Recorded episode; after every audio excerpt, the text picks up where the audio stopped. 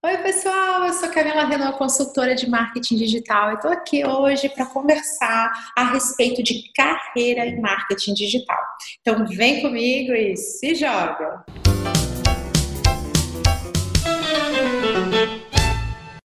Para falar sobre esse assunto que eu adoro, que é a carreira na profissão que eu mesma escolhi, na minha área de amor total, marketing digital, eu não estou sozinha. Eu tenho um convidado super especial, que é o Bruno Bertoli. Oi, Bruno, bem-vindo.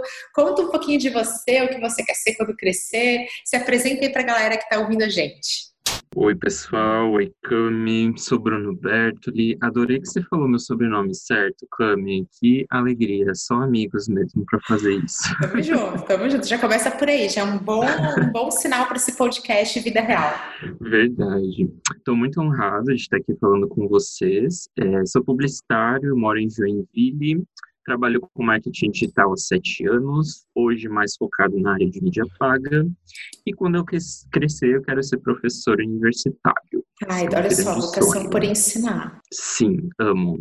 Aprendi com a melhor pessoa, Camila Renault. Sou fã desde que fiz o curso dela. E foi uma grande virada na minha carreira, né? É, tem várias histórias, inclusive. Pois é, Bruno, que legal que você comentou sobre isso, porque eu acho que é uma maneira é, interessante da gente contar como que os nossos caminhos se cruzaram, porque o Bruno já foi uhum. meu aluno pelo menos duas vezes, que eu tenho certeza. Ele repetiu o meu treinamento, isso rola algumas vezes, eu fico bem contente, que são profissionais que vão falar exatamente sobre o tema da nossa conversa hoje. Que é assim, Camila, eu estava com você, eu estava numa empresa que gerava leads, B2B, e agora eu estou em e-commerce, e aí voltam para fazer o mesmo treinamento, mas com outra cabeça.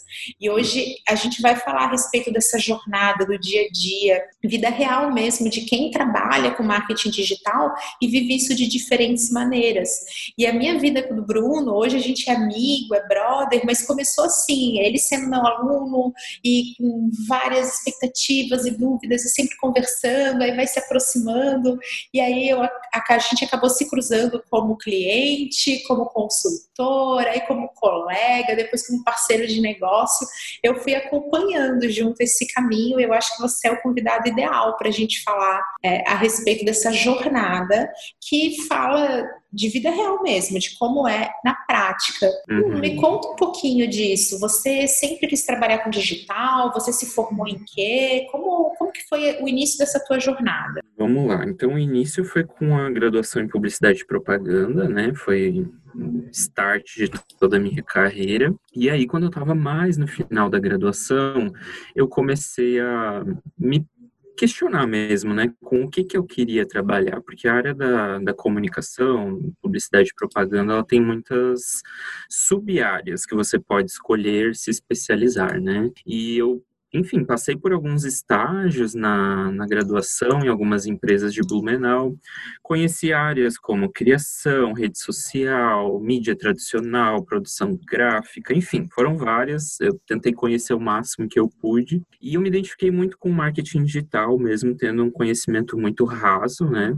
É, me formei em 2014 e eu comecei a me interessar por essa área em 2013, foi um pouco antes de eu me formar. E eu vi, poxa, eu tô gostando desse negócio, eu quero saber mais, né? E aí, enfim, eu fiz o teu curso, foi sensacional. Eu lembro que, nossa, eu voltava toda noite, assim, com muita sede de cara, quero saber mais. Tomara que chegue amanhã logo, porque estou adorando. E eu vi que realmente era isso que eu queria. Foi realmente uma virada de chave mesmo. Fico super feliz, que eu lembro disso, dessa nossa conversa, de você comentar comigo assim: Nossa, eu não consegui dormir, porque a gente aprendeu muita coisa. O Bruno foi meu aluno no, no curso presencial, estamos em 2020, então isso parece uma outra vida, mas um curso presencial que eu tenho a respeito de gestão de marketing digital de redes sociais é bem estratégico.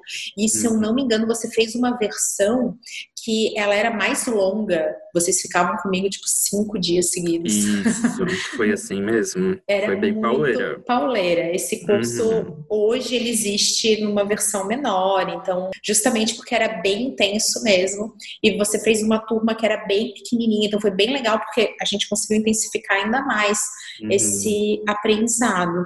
E lá no seu... Quando você estava estudando, Bruno, fazendo o seu... É, esse momento de TCC É, eu lembro que você contou comigo que apesar dessa sede de saber mais, isso está em você e é uma característica do profissional que trabalha e quer trabalhar com marketing digital, tem que ser curioso, tem que querer saber mais, porque você tem que estudar sempre. Mas eu lembro que seu TCC teve, teve perrengues, teve um pouco de decepções com a área. Como que, foi isso? O que, que você aprendeu? O que você tira de bom desse, dessa fase? Eu tive, na verdade, um, uma crise de identidade mesmo e acabou caindo assim na minha área profissional. E hoje eu vejo que foram crenças bem limitantes e a principal delas foi de eu acreditar que eu não poderia fazer o bem para a humanidade com a minha área profissional. E aí eu me vi em crise, assim, pensei, cara, meu, eu vou trabalhar só para ganhar dinheiro e acabou, cadê o propósito disso? Era uma visão muito limitada, né? E aí comecei a me decepcionar com a minha escolha. Mas enfim, é, resolvi o que eu tinha para resolver. O TCC realmente foi um período bem difícil, que eu ainda não estava super bem, né? Mentalmente, digamos assim. Mas venci, fiz um TCC bom pra caramba, modéstia à parte, acabei tirando nota 10. E enfim, tirei de letra, né? Mas é, é muito legal a gente olhar para trás e ver como a gente cresceu né, em relação a algumas coisas e olhar hoje para o presente, para o futuro e ver que realmente existe a possibilidade de você trabalhar com um propósito, né? Hoje eu me vejo muito nisso, eu auxilio outras pessoas que estão começando através de mentorias, eu gosto muito dessa coisa de ensinar, né? E o próprio propósito, assim, de você poder cooperar para o crescimento das empresas, que hoje são os meus clientes, né? Receber feedback positivo e saber que essas empresas também são pessoas do bem e que estão empregando outras pessoas e abrindo oportunidades no mercado. Então, é, essa questão do propósito, eu precisava enxergar isso na minha vida profissional. Nossa, eu me identifico demais, porque tudo que me levou ao digital, eu contei isso, tá, em podcast, tá em vídeo, como que eu fui para para a área de consultoria, como que eu entrei no digital. E aqui eu posso até trazer um novo ponto que fala a respeito de alinhamento de valores. Eu, eu, eu fui agência, eu fui cliente, eu tive diversos momentos da minha carreira também, e o que me levou a empreender foi a necessidade de estar alinhada com algo que eu acreditava. Eu também tive esse momento, Bruno, em que eu falei, cara, ai, o que eu tô fazendo, sabe? Qual que é o propósito disso tudo? É, será que eu vou para mais um dia de trabalho, vou falar coisas que talvez não possam virar realidade, que quando você trabalha com comunicação, você planeja muitas vezes o mundo ideal. Será que eu estou uhum. realmente, será que eu vou chegar a transformar isso em algo prático? E gente, eu sou muito movida a coisas práticas. Eu preciso saber assim, eu estou sonhando, mas isso é factível. Pelo menos parte disso vai se tornar realidade. Eu comecei a ter um pouco dessa frustração também de ter essa dúvida. Será que eu estou indo só para falar e na hora de fazer nada acontece? E foi isso um pouco, foi essa insatisfação que me moveu em direção a empreender, a me tornar empreendedora, a montar a minha empresa. Então é super importante a gente falar disso e me ajuda aqui, que eu acho que o seu TCC foi sobre Instagram, não foi? Foi. É, Nossa, foi muito tendência. eu estudei a imagem de destino de Blumenau no Instagram. Então, toda essa imagem turística da cidade, o processo de enfim, de escolha por um destino turístico e é, analisando imagens do Instagram. Foi bem maluco, assim, foi uma proposta bem inusitada. Tendência total, você tava aí já.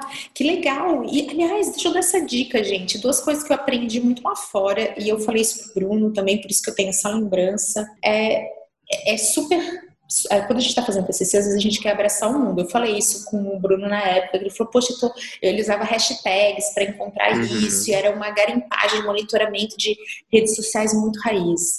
E ele estava um uhum. pouco apavorado com o volume disso. E eu disse, olha, que bom que você escolheu uma, uma rede que vai ser tendência, como se alguém hoje escolhesse o TikTok para uhum. ver isso. Então, que bom que você vai olhar para frente, porque transforma o teu, o teu TCC em alguma coisa que você possa apresentar para uma empresa, que você possa dizer, tá vendo? Isso aqui é uma coisa que eu fiz. E lá fora eles fazem demais isso. Eles transformam o TCC, tiram aquela parte de referências bibliográficas e um monte de, de coisas teóricas, e eles transformam aquilo numa versão meio pocket, uma mini versão, para falar para as empresas, ó, oh, tá vendo? Eu pensei isso, eu planejei isso, eu executei isso.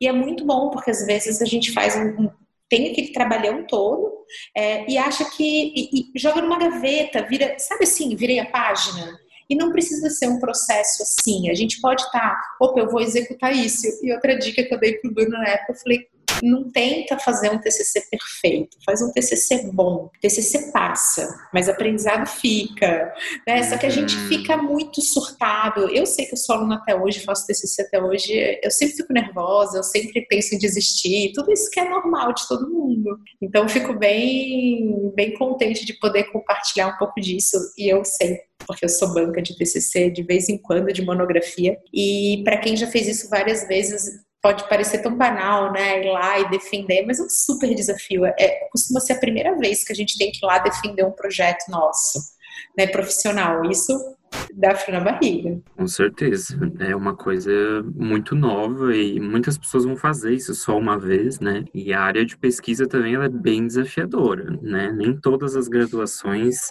te preparam para esse momento. Então é, é um desafio, mas vale a pena. Vale a pena. E por falar em é, se preparar para desafios, Bruno, me conta um pouco como é que o estudo, como é que a capacitação, o aprendizado se inseriu na tua vida, se insere na tua vida e já que você tem é, vivências de digital e de comunicação bem variadas, assim como eu já dei aqui o spoiler que eu também tenho, é, só que eu não vou entregar a minha idade, vou dizer que a gente tem praticamente a mesma idade.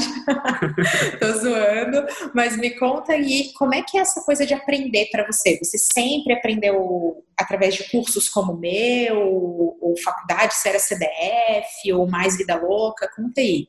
Então, eu percebo assim que no início ali da minha carreira, entre os 17 até os 21, já entregando a idade também, é, eu precisava realmente de cursos presenciais. Eles realmente curavam a minha dor, né, minha sede de aprendizado, porque aí eu estava ali em contato com o professor e outras pessoas, criava relacionamento. Eu gosto muito dessa coisa do presencial. Hoje realmente está bem difícil, né? Estamos gravando isso no momento de pandemia, então os cursos online é que estão bombando, mas no início eu, eu curtia muito essa questão de aprender presencialmente. Hoje eu já me adaptei melhor em relação a isso. De vez em quando eu faço um ou outro curso online, mas para coisas mais específicas, né? Então aí fica mais tranquilo. O que eu percebo assim é que as pessoas elas têm muitas dúvidas, né, Cami, sobre por onde começar, que curso que eu faço né? Porque realmente tem muitas opções e a gente sabe que existem cursos excelentes, mas com valores altos, outros baixos e uma qualidade duvidosa. Então, assim, acho que é muito legal as pessoas saberem exatamente o que, que elas querem aprender e se elas não souberem, pelo menos tentar conversar com alguém da área para ver o que, que mais faz sentido e antes, inclusive, escolher bem o curso avaliando opiniões de ex-alunos para alinhar expectativas. O que acontece muito de algumas pessoas pessoas falarem para mim, poxa, fiz tal curso online, mas meu, não curti, não consegui aplicar. E aí gera uma frustração que as pessoas acabam levando para a própria área de marketing digital, né? Não sei se você já percebeu alguns comentários assim também. Com certeza. Então, a pessoa fica super perdida. Primeiro que o digital é, a, quando a gente começa, fica uma coisa um pouco intangível, assim, tá? Mas exatamente o que é isso? A gente tem essa dificuldade de entender o que, que faz para profissional, e aí você tem dificuldade de procurar essa capacitação. E realmente, é, tem, a gente tem cursos que não é, não é assim, ah, eu não acredito que isso vai ter retorno para mim, é de você não conseguir pagar aquilo naquele momento, né? Não é um valor assim super acessível. Eu, você sabe que eu brinco em sala que uma das coisas mais frustrantes para para um profissional, para alguém que está investindo, é chegar lá em sala de aula e não ter ou um momento de inspiração, de você falar assim, cara, eu vou estudar muito mais porque isso é legal, que é uma coisa que eu prezo muito como professora, e também aquela coisa de, tá, beleza, então eu olho essa ferramenta, eu faço essa estratégia, isso aqui eu vou testar, e ficar muito naquela coisa, gente, tem que gerar valor, né?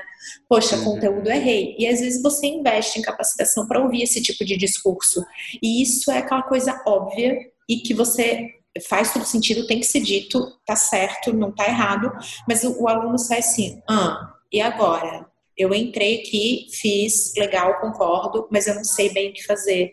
Isso também pode gerar uma super é, frustração em quem está tá investindo nisso. Mas você não tinha você preferiu presencial. Então, assim, poxa, preciso aprender, eu vou para presencial. O online não era uma possibilidade ainda. Uhum. Sim, eu, eu queria fazer presencial mesmo. E eu acho que também muito pela confiança. Então, eu, eu já te conhecia como consultor, a gente tinha uma experiência juntos, e eu sabia, cara, a Cami realmente tem muito para me ensinar sobre estratégia. Eu acredito que naquela época ali, 2013, eu queria entender mais sobre marketing e não só ferramentas, porque as pessoas normalmente elas têm essa expectativa da ferramenta e até resumem o marketing digital a ferramentas, né? E não era isso que eu queria aprender, eu queria aprender o todo, os caminhos. Ah, beleza, a área de conteúdo funciona assim, SEO funciona assado. E aí, enfim, foi ali que eu fui me descobrindo, né? Aprendendo o macro, para depois você se encontrar em alguma área mais específica. Perfeito, e é justamente essa, é, esse propósito desse treinamento que você fez. Que é assim, ó, vou te apresentar um monte de coisa e como você faz uma estratégia e a gente vai ver ferramentas também, porque digital tem muito essa, essa necessidade.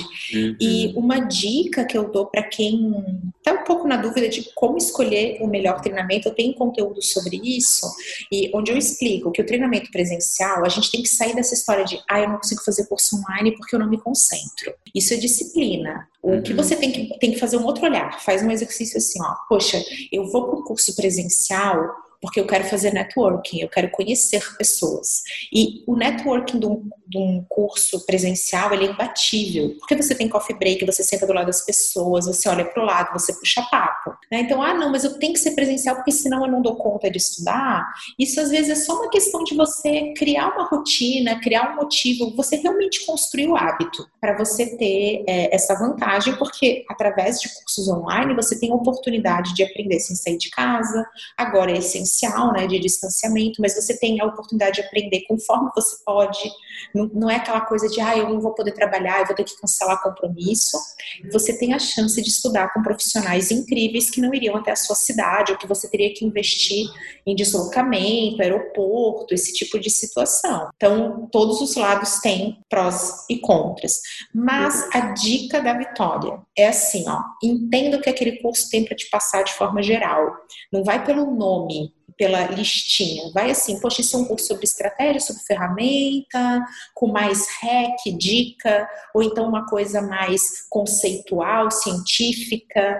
Entenda bem e vai na avaliação, naquilo que quem fez está falando, que são pessoas parecidas com você, e aí vai te ajudar bastante na hora de escolher curso, seja graduação, pós-graduação, curso rápido, online ou presencial. Você fazia isso, Bruno, quando você estava estudando, ou você sempre foi mais assim, ah, eu vou por porque eu conheço, por exemplo? Como é que nessa no momento de se arriscar? Olha, arriscava um pouco, tá?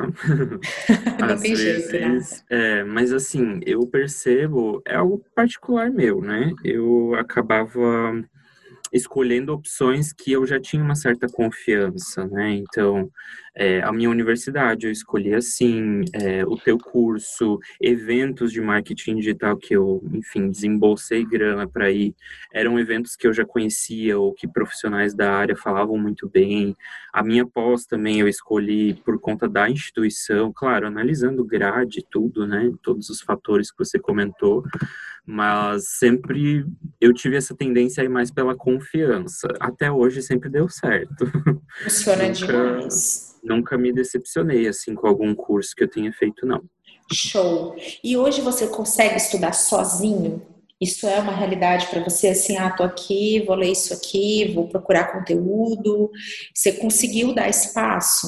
Consigo. Hoje eu consigo, quando são coisas muito específicas, eu procuro, enfim, vídeos no YouTube, cursos online e algo também que me ajuda muito foge um pouquinho dessa coisa de curso, né? Mas é estar em contato com pessoas que trabalham na mesma área para tirar dúvidas, validar estratégias, porque no marketing digital não existe muito certo e errado, né?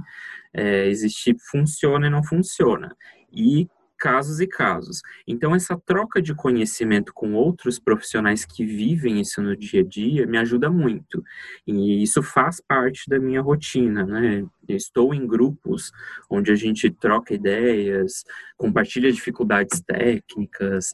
É, tem uma amiga que, enfim, trabalha na área de mídia paga há mais anos do que eu, então tem uma experiência incrível, assim, sempre compartilha aprendizados comigo. Tudo isso hoje me ajuda muito. É, gostaria de continuar, né, fazendo cursos presenciais, mas hoje não é tanto uma necessidade, já foi mais no passado. Nossa, dica maravilhosa. A gente tem que ter, tem que ter aquela rede, tem que ter aquelas pessoas para trocar, para chorar porque o gerenciador caiu. A gente tem que ter esse pessoal, uhum. o curso tem, né? O, grupo de alunos que estão ali desde 2012, 2011, fizeram aquelas primeiras edições e estão ali com pessoas que vieram muitos anos depois. E sempre rola indicação, troca. E é olha que legal, o digital consegue unir também turmas que não se viram, que não ficaram amigos, mas muitos de vocês ficam amigos. Então, isso também é, é excelente. Sim, é muito legal porque você também ajuda outras pessoas que estão iniciando, né? É, eu mesmo gosto muito de participar dessa comunidade do teu curso, estou sempre ativo ali, porque às vezes as dificuldades que as pessoas compartilham ali, eu bati a cabeça às vezes uma tarde para resolver, para identificar, não, no gerenciador do Facebook tu tem que fazer assim, e eu me coloco no lugar dessas pessoas e penso, cara, como seria bom se eu tivesse alguém que pudesse ter encurtado esse caminho, né?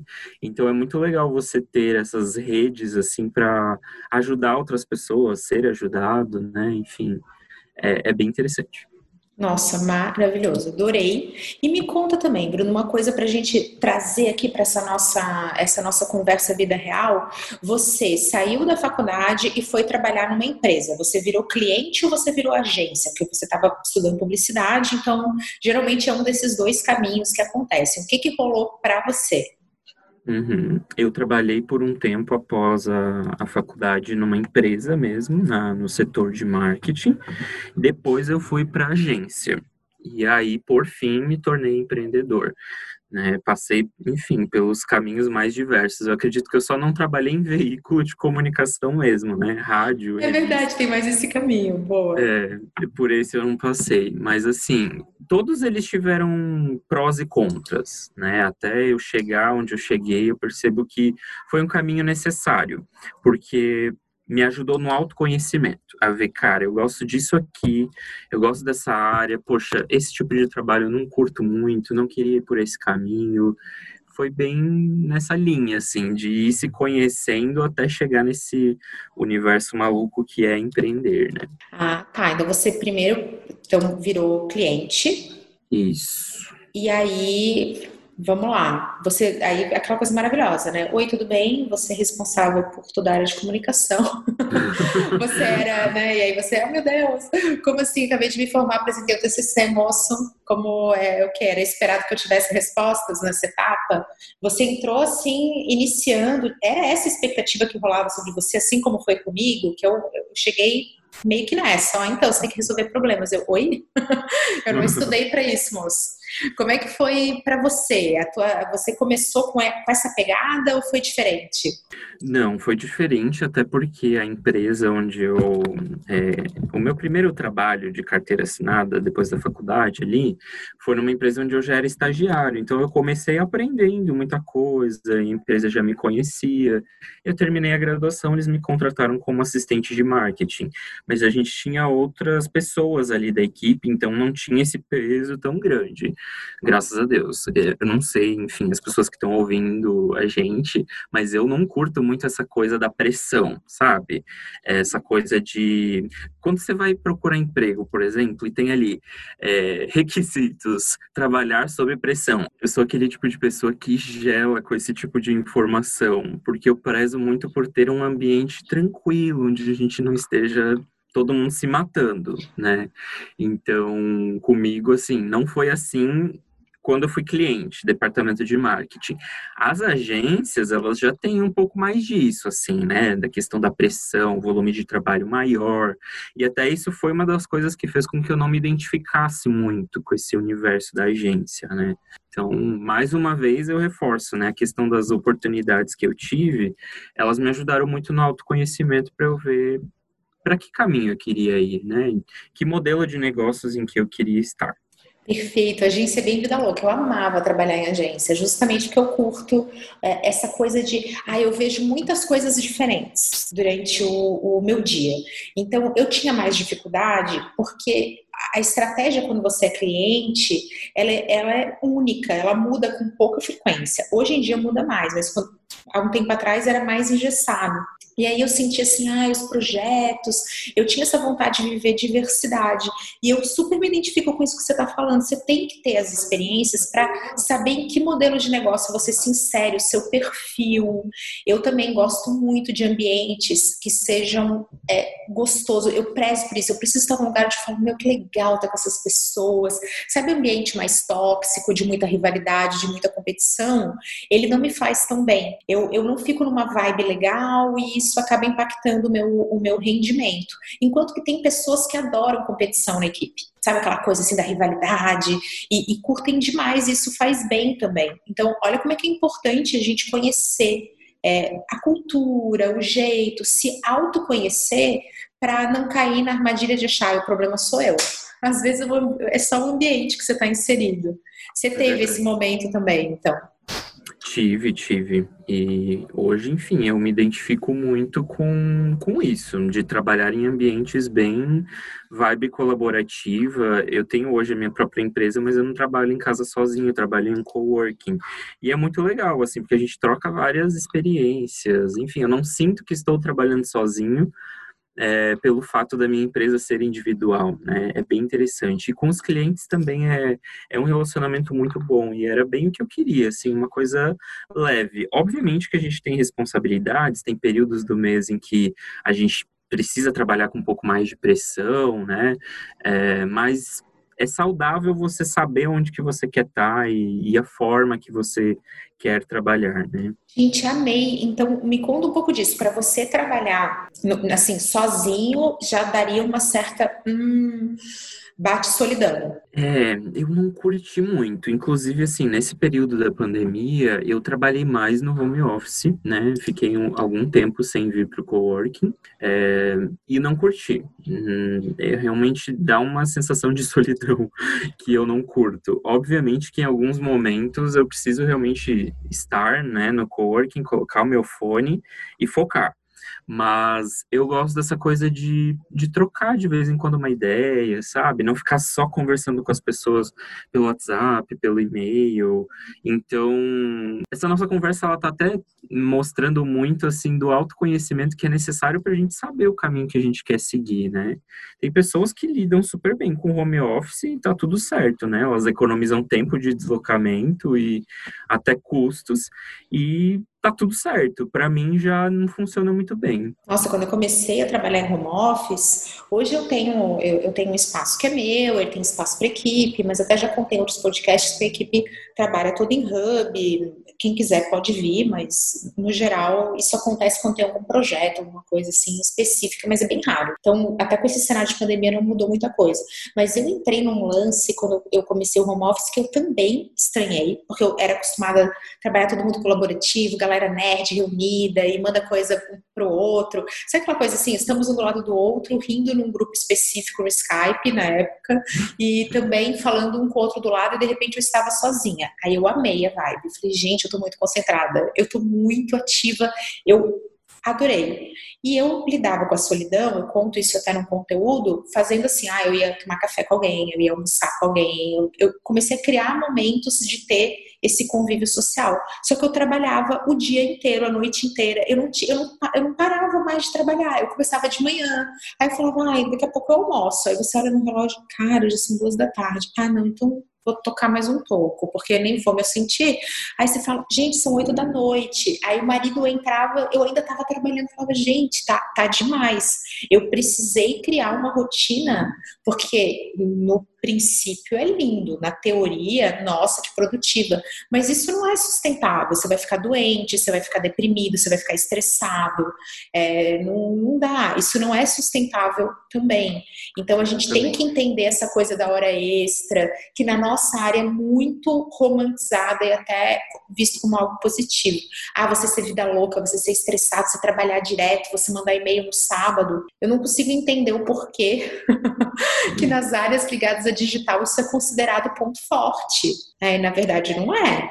É um, é um problema que você vai arranjar para sua saúde, para sua vida, enfim. Exatamente. Inclusive, eu passei por isso, sim. Coloquei minha saúde mental em jogo e física também, porque mente e corpo estão totalmente conectados, né? Se a tua mente estiver sobrecarregada, você vai ter alguns probleminhas. E, e muito disso também foi no home office. Eu também tive esse problema que você compartilhou, de realmente não colocar limites, assim. Às vezes está trabalhando no sábado, e isso não é saudável, né? A gente tem que ter uma rotina, né? Não precisa ser aquela coisa engessada, tem que ver aquilo que funciona para você, mas respeitar os horários, assim, é, é, bem importante. Inclusive, é bem comum esse relato, eu ouço muito de pessoas que é, trabalharam no home office e passaram por essa experiência de até ficarem deprimidas, né? Por ficar o dia inteiro em casa de roupão, né? Trabalhando deitado na cama. Enfim, dá um tilt no cérebro, os psicólogos estão aí para explicar os motivos, mas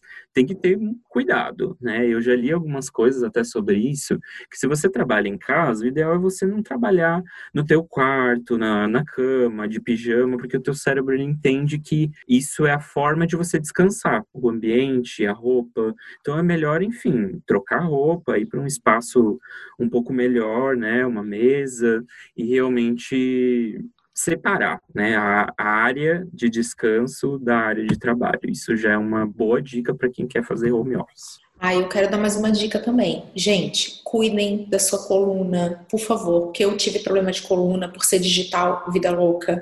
Tá sempre em tela de celular, olhando para baixo e trabalhar em notebook. Eu nunca trabalhei na cama, eu sempre tive um, um, localzinho. Inclusive, foi uma das maiores alegrias da minha vida foi quando eu, eu montei meu home office, porque foi o primeiro canto de trabalho que era meu, que fui eu que montei. Aí eu botei meus action figures, meus bonequinhos, e botei um quadrinho, coisinhas super de cultura geek, pop, nerd, que eu adoro. E me deu um prazer, foi uma das sensações, um dos dias mais felizes da minha vida, foi quando eu olhei aquilo, foi tipo, cara, olha que legal que eu tô fazendo. Trouxe esse propósito, nossa, vai ser muito show. Eu, eu me empolgava muito naquele canto. Mas essa coisa de nunca ter pensado na ergonomia, que é uma coisa que a empresa é meio que obrigada e pensa por você. Então, você escolhe uma cadeira porque ela é bonita ou porque ela é, é bom custo-benefício.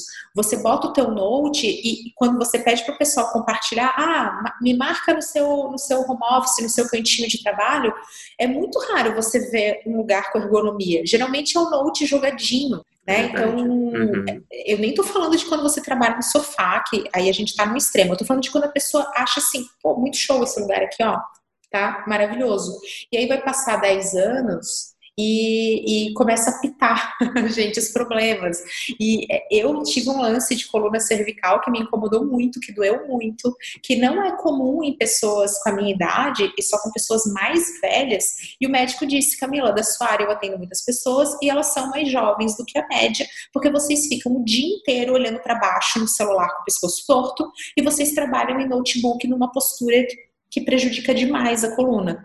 E a gente realmente só dá valor para a saúde quando perde. Então, a saúde de quem vai trabalhar com marketing digital é um dos principais pontos de atenção, tanto a saúde física quanto a saúde mental, porque o digital é muito acelerado. Ele exige que você aprenda todo dia. E agora, Bruno, vamos assim, ó, eu tinha que tocar uma música para a gente falar a hora da verdade aqui desse programa. Digital, ele gera uma bad vibe.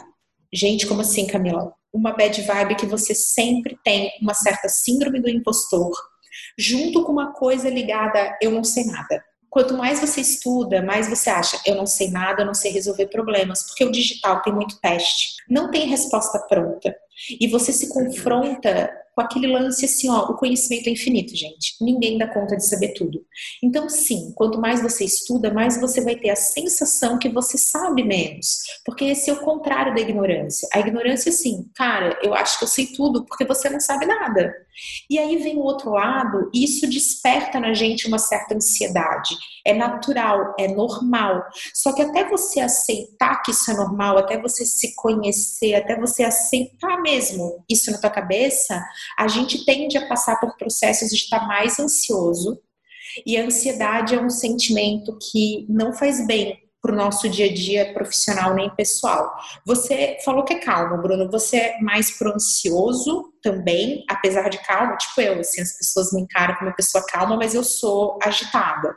Eu sou serena. Brinco que é diferente. Eu sou uma agitada com serenidade. Como é que você se define aqui nesse perfil de alguém que trabalha com digital? Eu tenho alguns probleminhas com ansiedade. Já lido melhor com ela, mas assim, eu tenho essa tendência, mas sempre me policio para não não pirar. E eu adorei o que você falou sobre a questão de a gente ter às vezes essa insegurança por não ter respostas prontas. Eu acho que isso é sensacional de ficar bem claro para as pessoas, porque eu percebo isso muito no meu dia a dia, as pessoas querendo respostas exatas, quando nós profissionais que por anos e anos trabalhando, estudando essa área, nós não temos, porque nós realmente precisamos testar, tem coisas que a gente não tem como prever, né? É, eu recebo muitas perguntas do tipo, ah, Bruno, quanto eu tenho que investir em mídia paga para ter resultado? É uma pergunta polêmica, né? Eu já até conversei com você esses tempos sobre isso, né, Cami? O quanto isso chega para mim e o quanto as pessoas têm dificuldade de entender que não tem uma resposta pronta, que você tem que avaliar uma série de coisas, você tem que é, testar, você tem que comparar dados do passado, se você tiver.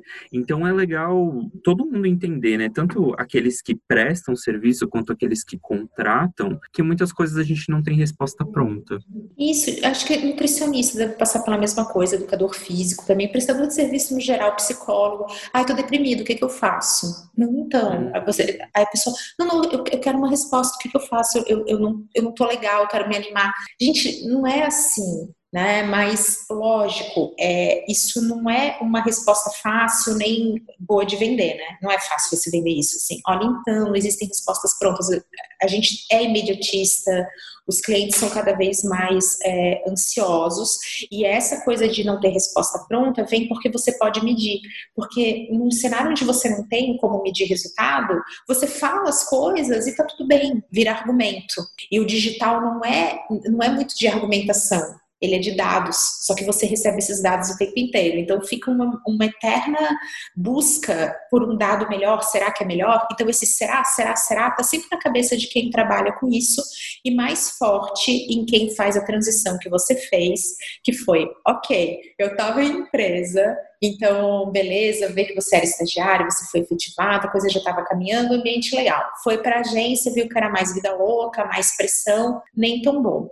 E aí você teve esse, opa, eu vou é, trabalhar de forma autônoma, eu vou empreender e ter o meu próprio negócio.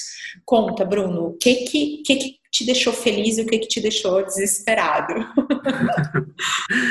Olha, eu tentei fugir ao máximo, tá? Porque eu tinha muito medo da parte administrativa talvez algumas pessoas, principalmente publicitário, vai se identificar, porque a gente não estuda muito isso, né? Como lidar com administração, finanças, área jurídica, como fazer um contrato, tudo aquilo era muito novo e eu não queria passar por isso. Então eu evitei ao máximo, mas teve um momento do mercado em que eu realmente eu só tinha essa opção, porque estava muito difícil, né, é, me recolocar né, nesse ano, que foi 2016, e eu vi, cara, eu não tenho mais como fugir, eu vou ter que desenvolver algumas competências, eu vou ter que correr atrás.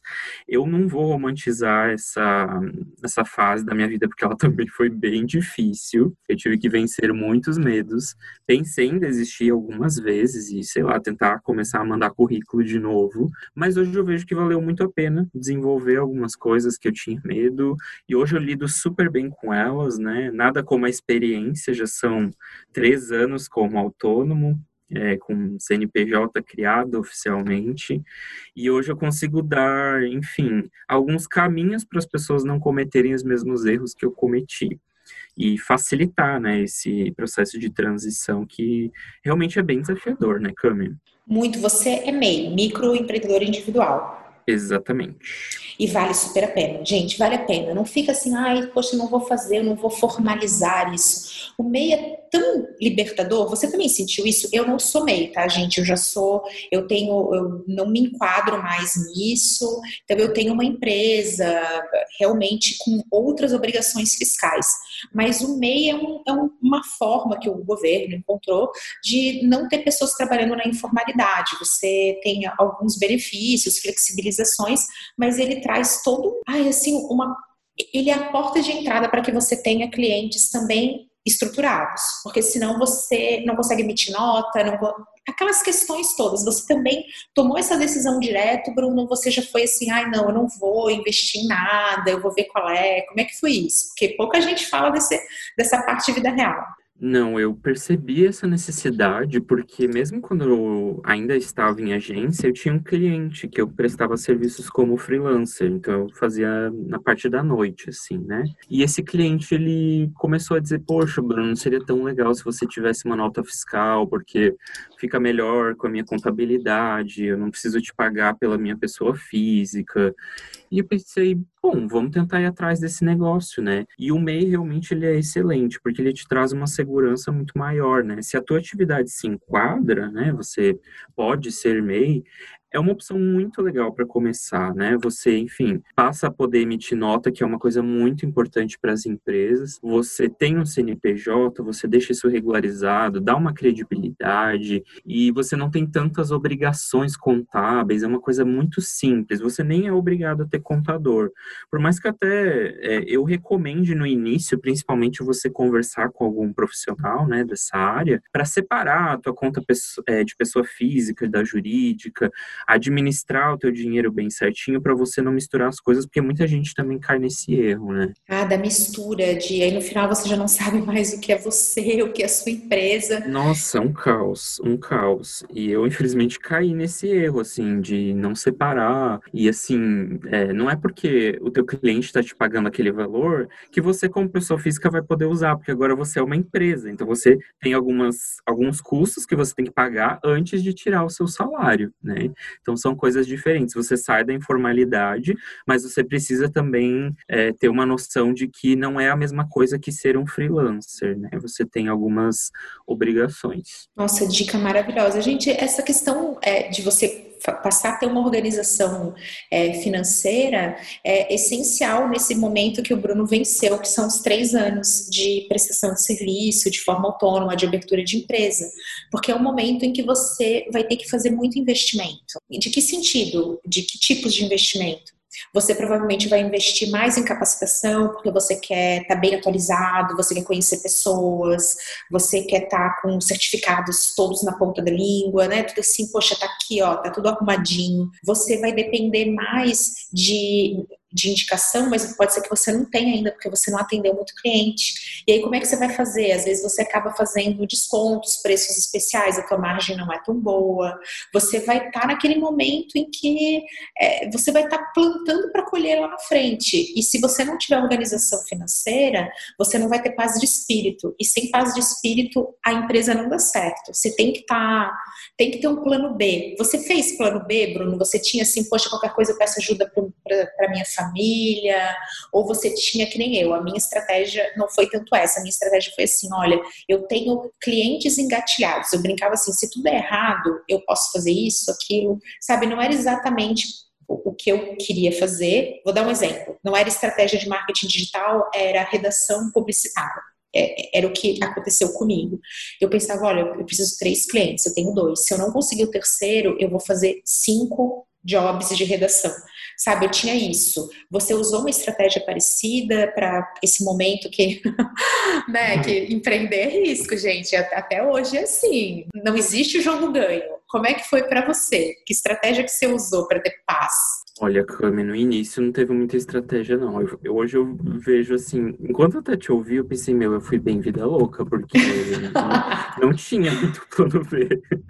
Hoje eu já tenho essa opção, né? Graças a Deus eu tenho clientes muito bons, estou estabilizado, mas eu às vezes penso, né? Poxa, se por acaso eu não conseguir um cliente novo para substituir aquele, eu posso fazer um trabalho de freelancer, porque eu passei por várias áreas, né, da comunicação que apesar de não querer trabalhar especificamente com algo, eu posso fazer, né? E até em outros formatos, né? Eu já, é, em um momento, se eu não me engano, ano passado, eu fiz um trabalho bem diferente, que foi otimização de um canal de YouTube. E foi só isso, foi uma entrega pontual, foi um serviço de freelancer e foi bem interessante, assim. Então é legal do marketing digital que você tem flexibilidade justamente porque o mercado às vezes precisa de algumas coisas muito específicas, né? E aí, por não conhecer pessoas na sua região, acaba jogando essa necessidade em alguns portais que fazem essa conexão e ali você consegue clientes. Então, até uma dica, né, para quem está começando como freelancer ou quiser começar você tem essas ferramentas à disposição. Você não precisa necessariamente se limitar à sua cidade ou às pessoas que você conhece, a tua rede social. Existem portais hoje que já fazem isso, você só, né, obviamente vai ter que vender o teu peixe ali. Qual, quais que você usa? Dá dica aí pra galera. Já usei o 99 Jobs e o 99 Freelas. Legal, e eu também gosto de falar do Behance. Legal. Você pode estar tá lá, inclusive no meu, no Instagram fiz um conteúdo sobre isso, com dicas é, para quem é agência mais estruturada, tem o marketplace da RD, que é muito legal também, porque você pode, é, você agregar ferramentas sempre é, é, é uma, uma, estratégia de sucesso, funciona é, super bem. O Behance também é um, é um canal. Vamos até agora aqui, ó, Marketplace da RD, muito bom para quem tem agência. Tem o Orkana, também é, é show. Eu estou resgatando aqui o 99 Frilas e a Content Tools também tem uma ferramenta. Então, são algumas ideias aqui para que vocês possam divulgar e, e é muito bom. Você tem que ser visto para ser lembrado, gerar conteúdo nas redes sociais. E, Bruno, deixa eu dar uma dica, aproveitando que você está aqui, que é bem interessante. Às vezes, quando você tá. Você não sabe bem como prospectar, né? Então, ah, como é que eu vou atrás de um cliente? Uma ideia é, às vezes, você entra numa. E eu, eu acho que, Bruno, você já fez isso. Meu Deus, me ajuda. Se eu estiver errado, você me corrige. De pegar e falar assim: ah, é, eu entrei no Instagram e eu vi que tinha potencial para melhorar, era uma marca que poderia estar usando tais e tais estratégias de conteúdo e você fazer uma abordagem, oi, tudo bem, eu, eu percebi que você podia fazer tal estratégia. Se você tiver interesse, quiser saber mais, é, conversa comigo, fico à disposição, mas eu admiro a marca. Tipo, você fazer um elogio genuíno, mostrar uma oportunidade genuína e deixar esse potencial cliente à vontade para saber mais sobre você e como você poderia auxiliar nessa, nessa nova estratégia. Eu acho que você fez algo parecido, né? Você, ai, ah, Camila, estou estudando o mercado e eu quero entender que dores esse mercado tem. Lembra que a gente falou sobre isso? Eu estou assim, ó, é, muito impressionado com a tua memória, porque ela é muito melhor que a minha. então eu não lembro, mas pode ser que tenha acontecido mesmo. mas a gente falou sobre isso. Eu, eu, eu tava puxando a memória, falei, qualquer coisa me corrige, mas aí quando eu estava falando, eu tinha certeza, porque o, o, a gente falou sobre pequenos negócios locais. Então, uhum. eu, eu lembro que isso foi, foi um papo nosso de áudios ali, troca de, de ideias. Então, gente, funciona, tá? Poxa, tem um negócio local, procura negócios locais perto de, de, de você, identifica uma oportunidade de melhoria e faz uma abordagem de ajudar. O nome disso é social selling, né? Então, é você uhum. é, fazer prospecção através de redes sociais. Você não chega, você pergunta qual é a dor, você fala de uma oportunidade e aí você tem a chance de falar, olha, quer agendar uma, uma reunião sem compromisso? Eu posso te ajudar nisso e, enxergo você essa oportunidade. Para quem está querendo empreender, quer se tornar autônomo, quer trabalhar por conta própria, o digital é o local para fazer isso. Só que vamos é, é, lembrar que quando você cai muito na execução, isso pode ser muito desgastante, impactar a tua margem. Se você for capaz de diagnosticar oportunidades, isso já te coloca num, assim, num nivelamento mais estratégico. E isso é, é, agregar valor ao que você faz, né? Te bota de outra maneira. Então, uma dica que funciona, viu? Já estou aproveitando aqui na oportunidade da nossa conversa para deixar essa dica. Não, excelente. E até algo que eu percebo que o mercado, até das pequenas empresas, que enfim, quem está começando tem que ver nelas um baita potencial de começar a desenvolver o seu, seu portfólio, né?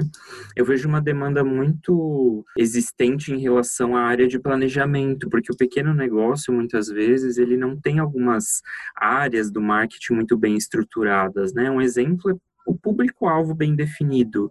Muitas vezes não tem, né? E para a gente é tão simples de fazer, né? O processo de definir isso e norteia tantas coisas, né? Norteia como vender, norteia produção de conteúdo, a área de mídia paga, e muitas vezes eu sou procurado para a área de mídia paga, mas eu percebo que as empresas elas ainda precisam conhecer algumas coisas muito básicas. Então, investir nessa é, capacitação de marketing, de planejamento, adaptando aí para as pequenas empresas num formato mais é, tranquilo, né, de, de desenvolver, que não seja uma coisa complexa demais para elas, ajuda muito e vai guiar muitas coisas né, na entrega desse trabalho. Nossa, que dica maravilhosa. Você sabia que eu ouvi isso do Nino Carvalho, que gravou podcast comigo sobre consultoria? E ele falou: você tem que ter produtos de consultoria. Isso vale, gente, para todas as áreas de prestação de serviço. Você tem que ter produtos para prestar serviço. E essa dica do Bruno vale ouro, que é assim: poxa, será que não existe um, um, um mercado ávido por conhecer quem é o público, ó, define o seu público, aí você coloca isso assim, cria um produto mesmo. Ah, como é que eu vou vender isso? Que benefício que é? Dá uma embalagem para ele e você tem uma coisinha pronta para você replicar. Faz com um, faz com o outro, vai ficando cada vez mais automático, você vai ficando conhecido, e aí sim faz upselling, que é vender coisas mais, é, mais elaboradas, de valor maior, é, ou vai, vai ganhando outros nichos. Então, Bruno, excelente dica, funciona mesmo, não tem, não tem erro. E fazer bom trabalho, né, Bruno? Porque quando você faz um bom trabalho, você é recomendado, e, e quem tem recomendação fica com a agenda cheia. É verdade. Inclusive, essa questão das recomendações e indicações é sensacional. Funciona muito aqui comigo. Eu investi é, em, enfim, criar estratégias de marketing pessoal, em falar sobre marketing digital de uma forma simples para as pessoas que me acompanham. E funciona muito. Às vezes, no meu canal, eu posso não atingir uma pessoa que tem uma empresa, que quer investir em mídia, mas por eu estar ali, né, dando a a tapa, falando sobre isso de uma forma simples, eu crio uma autoridade e as pessoas me indicam. Então isso é, é muito legal. Nossa, incrível e é, é funciona, gente. Funciona para todos nós, vai funcionar para vocês também. Bruno, você enxerga que alguma área está mais aquecida? Claro, a gente está aqui falando que a gente está em Santa Catarina, mas eu atendo outros países, atendo o Brasil inteiro. A gente já sabe que dá para atender todo lugar através de digital, porque a gente não tem barreira geográfica. Especialmente agora, 2020, a gente comprovou que muitos negócios não têm barreira geográfica. Você nota que alguma área é mais estabelecida? Você falou que agora você está trabalhando mais com a área de tráfego, de anúncios. Por que, que você foi para esse caminho? Você sente que é uma área que, opa, aqui tem mais mercado? Eu fui para essa área por gostar mesmo, por ter né, a demanda, mas por gostar. Foi a que eu sempre gostei nas minhas experiências é, em outras empresas e agências. Eu tinha é, a oportunidade de desenvolver né, esse trabalho, mas não como algo integral, né, mas algo adicionado a outras funções, como produzir conteúdo, né, planejar e tudo mais. Então, foi um misto das duas coisas, mas eu percebo e até sou muito procurado para fazer conteúdo, e eu acredito que provavelmente porque as pequenas empresas estão vendo que elas precisam. Isso está mais democratizado. Então, diferente de alguns anos atrás, em que só as grandes marcas investiam nisso, hoje a padaria da esquina também faz conteúdo e quer investir nisso, né? Um negócio simples, com uma atuação bem local E hoje a gente tem até cases assim de padarias que fazem um trabalho de produção de conteúdo muito legal. Então, eu vejo que o mercado pede assim por profissionais que façam esse trabalho, mas que também tenham uma adaptação para o contexto, né? Para o custo que uma empresa pequena pode arcar e, enfim, com a adaptação dos serviços. Eu também é, percebo na minha realidade aqui em Joinville, enfim, atendo empresas de outras cidades também, que o mercado gosta de uma coisa flexível, né? Então, poxa, eu faço mídia paga, mas eu não faço só isso, né? Eu auxilio na área de planejamento de marketing, eu faço landing page também. Se precisar, eu ver algum erro de ortografia em algum conteúdo, eu aviso aquele cliente, porque eu já passei por isso. Então, é legal, assim, você ter uma função, mas você não se fechar totalmente para outras, né, que possam surgir. Ai, excelente dica também é, porque é bom. Digital tende a isso também, tem, é cuidar bastante. Ah, eu trabalho com tal coisa, você só olha para aquilo. Não precisa abraçar o mundo, mas ter uma noção mínima, entender como costurar isso numa estratégia é importante. Senão você fica tão dentro do teu quadrado que você não consegue dar uma visão né, do porquê que está fazendo isso. Então, aí tem outro desafio de trabalhar com o digital, porque por um lado você tem que ter foco, por outro você tem que ter olhar amplo, e aí a gente volta naquela questão de se conhecer. Vai ter profissional que vai dizer, não, eu sou total foco, aí eu acabo é, estando próximo a outros profissionais que têm uma visão de todo, e vai ter gente que vai falar, não, eu sou da visão do todo. Eu sou a visão todo, eu já, já digo isso, mas eu sempre aprofundo para alguma coisa para para conseguir, enfim, trazer resultados para os clientes que eu atendo. E é muito gostoso, né, Bruno? Você trazer resultado para cliente é, é uma das sensações que eu mais gosto na minha vida. Eu, eu comentei já que eu amo brigadeiro, eu acho que eu gosto tanto de trazer resultados quanto eu gosto de brigadeiro. eu amo é demais isso. Muito boa, é muito boa mesmo. E até você perceber isso através de outras falas, porque nem sempre o cliente vai te dizer, meu, obrigado, você tá bombando, mas através de alguns outros comentários você já pega e você percebe, cara, tá dando certo, que incrível. Por exemplo, um cliente meu hoje, logo de manhã ele já me mandou mensagem, Bruno, você pode pausar o Google Ads hoje? Eu tô com muito trabalho aqui e eu preciso focar. Então, se você puder pausar só hoje, meu, eu fiquei super feliz, né? Eu pensei, cara, que demais, né? A semana toda ele teve um tráfego tão bom, teve leads qualificados, fez vendas e hoje ele precisa, né, dar um jeito aí de dar conta. Então, é muito legal você perceber isso também. É maravilhoso. Quando o cliente confia em você, é maravilhoso. Quando você percebe assim, nossa, eu tenho isso, tá? Quando eu olho a minha agenda da semana, que a minha semana vai começar, sabe quando você vê os nomes dos clientes e te dá aquela sensação boa? Ah, eu vou falar com tal cliente, ah, eu vou ver tal coisa de tal cliente, e você gosta dos clientes que você tem. Eu amo de verdade meus clientes, meus mentorandos, meus alunos. Não tem aquela bad vibe de você olhar e falar, não, amanhã tem reunião com tal pessoa. E, e isso rola muito para quando a gente tem a nossa pró própria empresa, porque é a gente que faz a qualificação.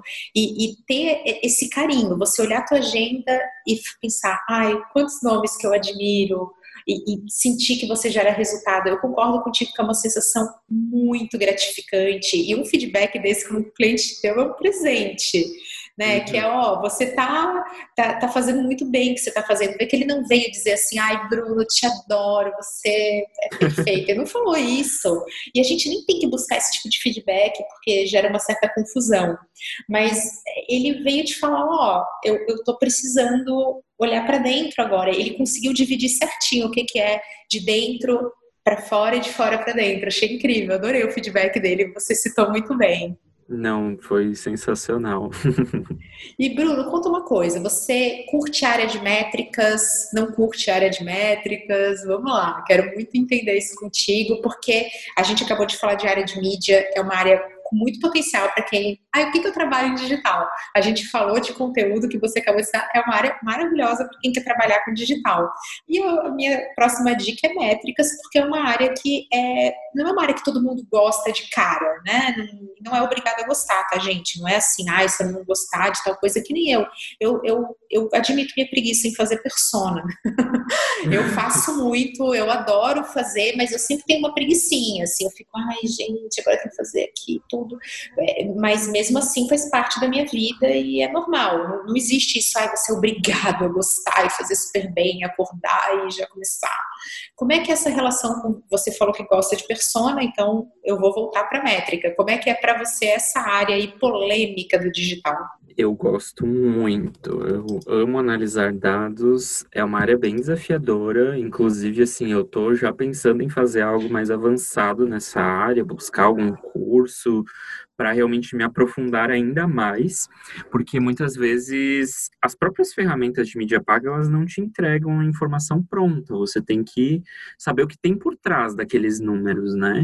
E eu gosto disso. É, é bem desafiador e eu até percebo que a maioria das pessoas não gosta. Elas veem os números, elas não entendem. É uma coisa técnica e eu busco sempre, é, até quando faço os meus relatórios para enviar para os clientes, deixar bem claro né? Só aquilo que ele precisa saber, não enviar um monte de número desorganizado, mas mostrar aquilo que é importante para ele explicar, né? De uma linguagem simples, o que é cada coisa, né? Se você ficar falando em CPM, CPC, CTR, né? Não é a linguagem dos nossos clientes, é a linguagem da gente que trabalha com isso no dia a dia.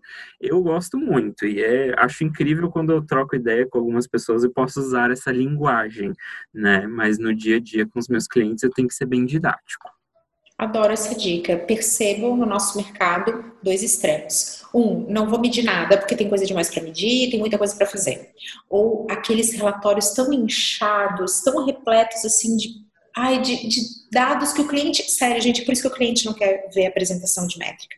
Porque quem é que vai querer sentar e ficar naquele technobubble, sabe? Só termo técnico, coisa que ele não entende. Traduz isso num benefício, seja enxuto nas métricas. Fala, olha só, tem um monte de coisa, a gente pode ver em detalhes. Hoje eu gostaria de apresentar para você uma visão do todo para a gente saber onde está e para onde vai. Pronto, é isso.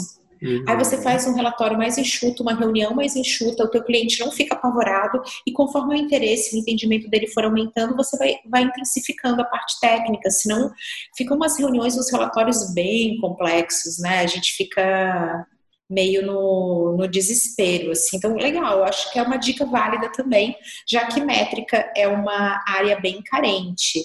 Inclusive, a gente poderia dizer, Bruno, que você está mais ligado até à área de performance como um todo, que é a área que une a estratégia de mídia com as métricas de resultado ali colando na estratégia, né? Então você vê um pouquinho de cada coisa para criar esse essa melhor performance para o cliente. Então Exatamente. dica de super área, né? É uma área uhum. que está super aquecida, então cola nessa que dá bom. Uhum. Até me complementando, algo que melhorou muito as minhas análises de dado e performance é realmente saber o quanto o meu cliente está vendendo. Por mais que alguns clientes talvez se sintam desconfortáveis em compartilhar essa informação de faturamento, mas, por exemplo, e-commerce é muito tranquilo de você mensurar isso e você conseguir mostrar para ele, poxa, a cada real que você está investindo em mídia está voltando tanto. Isso dá uma segurança tão legal para o cliente investir que você mostra para ele uma projeção, né? Poxa, se você conseguir investir mais,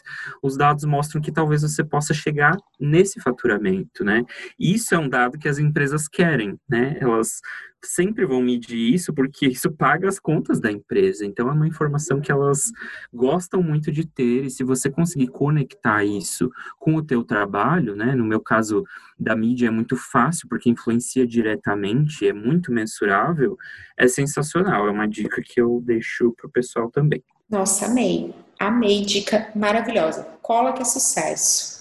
Bruno, tá chegando ao fim, estamos com o tempo estourado, mas eu vou te convidar para voltar, para a gente falar sobre outras coisas e aprofundar as conversas, porque eu amei cada minuto. Obrigada mesmo por tudo que você compartilhou e ensinou nesse nosso episódio especial. Adorei ter participado, fico muito feliz de ter contribuído. E é isso, pessoal. Obrigadão, um abraço. Gente, um super beijo. Até a próxima.